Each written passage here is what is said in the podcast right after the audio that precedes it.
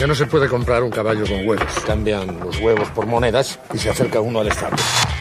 Hay empresas que viven, otras que sobreviven y muy pocas que destacan.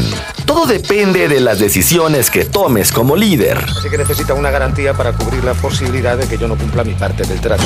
Bienvenido a Empresas con Valor, el lugar donde encontrarás tips, consejos, herramientas y prácticas para empresarios, contadores, administradores y emprendedores presentado por Javier Cepeda, reconocido líder de opinión en México y gurú del crecimiento y desarrollo de empresas.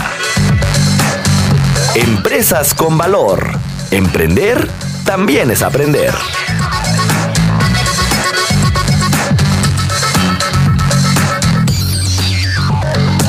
Hay problema, no hay problema. ¿Cuál es el problema?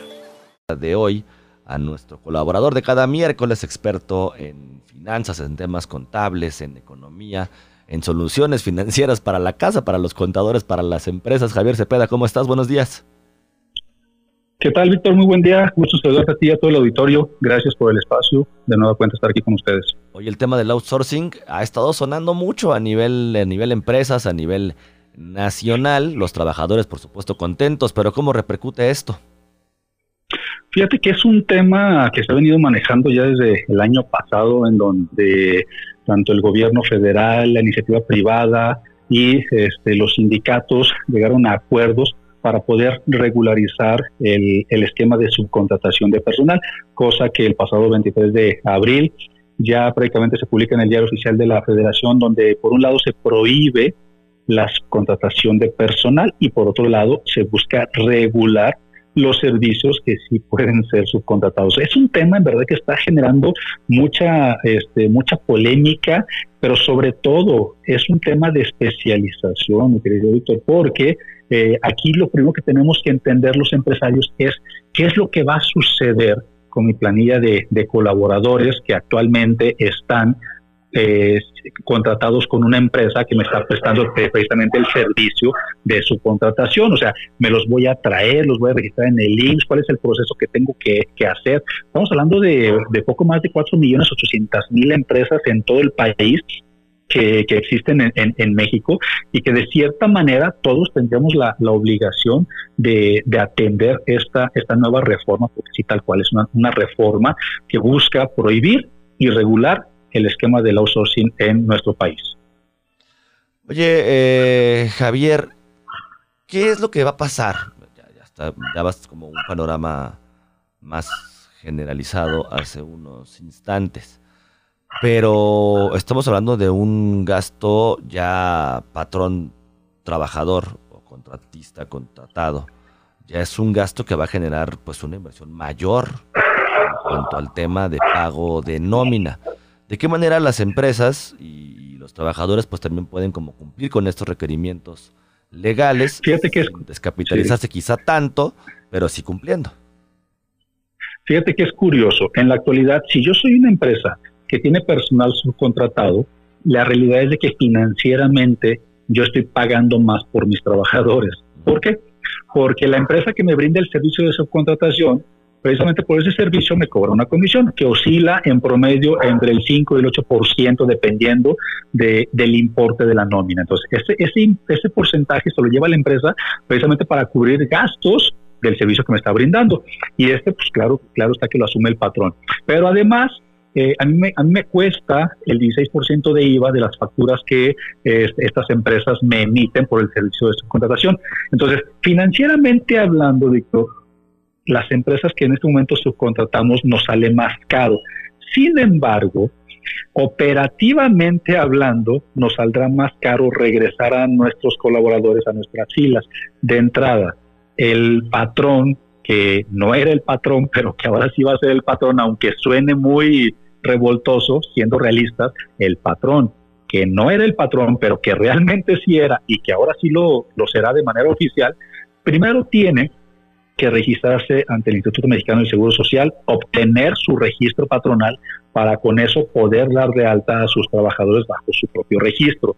Pero además de esto, Víctor, tiene que asumir la carga operativa de llevar todo el proceso del cálculo, determinación, pago, timbrado y dispersión de la nómina. O sea, literal, el patrón tiene que asumir con esa responsabilidad. ¿Cuál es, cuál es la ventaja de, de los servicios de subcontratación? Precisamente que un tercero te hacía esa chamba, un tercero te hacía ese proceso. Tú prácticamente como patrón te desentendías y te dedicabas a producir. Pero ahora, como eres responsable de la nómina, pues tú te tienes que encargar de todo el proceso. Y para empezar, los patrones que van a asumir la carga laboral de sus trabajadores tendrán que determinar qué es lo que van a hacer. Primero, van a contratar a alguien que se encargue de llevar el proceso de la nómina en su empresa, porque si van a contratar a alguien de entrada, este, el sueldo de, una persona de medio tiempo, de, medio tiempo del área de recursos humanos oscila en promedio entre los seis mil y siete mil pesos, más el tema de previsión social, más el tema, por ejemplo, de ISR, más las cuotas, etcétera, etcétera. O sea, en promedio una persona de medio tiempo te cuesta mil 8.900 pesos al mes.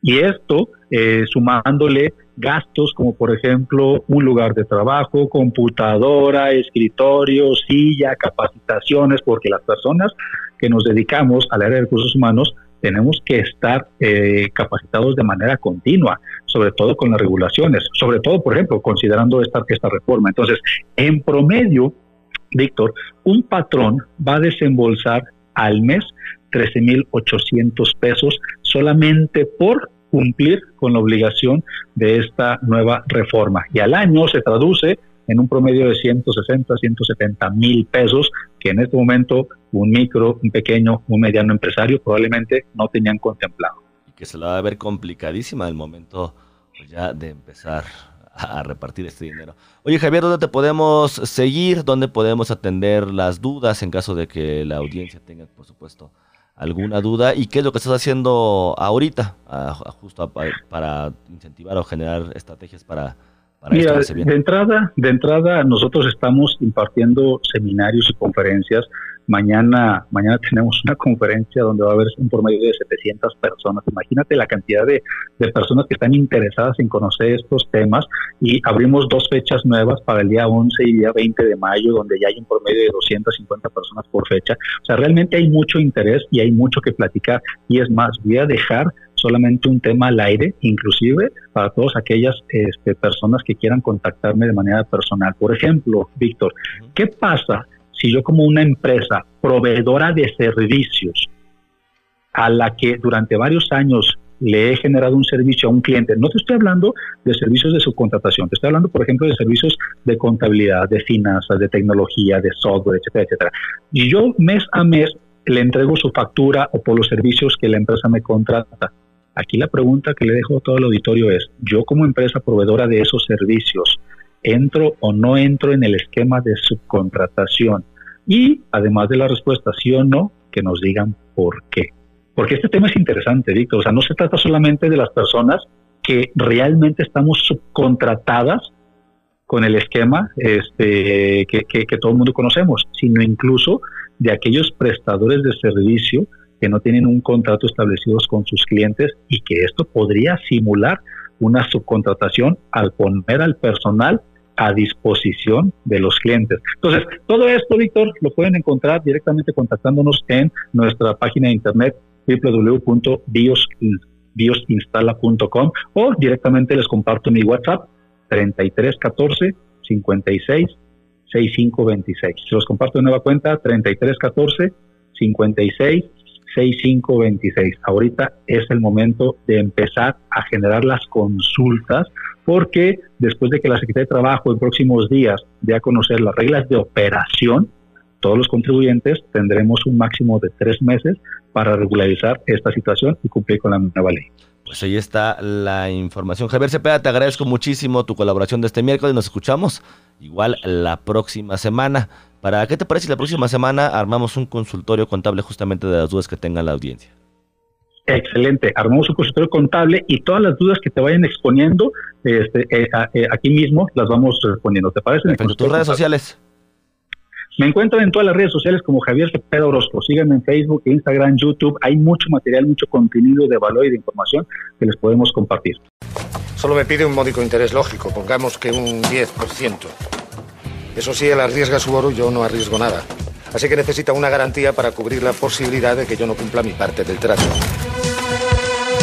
Pienso, luego insisto. El camino del empresario siempre presenta sus piedritas y el éxito viene de la constancia. Esto fue Empresas con Valor, el lugar donde encuentras tips, consejos, herramientas y prácticas para empresarios, contadores, administradores y emprendedores. Presentado por Javier Cepeda, reconocido líder de opinión en México y gurú del crecimiento y desarrollo de empresas. Empresas con Valor. Emprender también es aprender. También es aprender.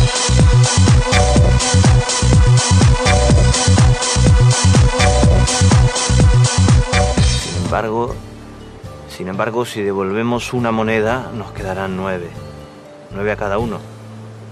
Así que si aún debemos diez monedas, al cabo de un año seguiremos con el mismo problema y además tendremos menos dinero.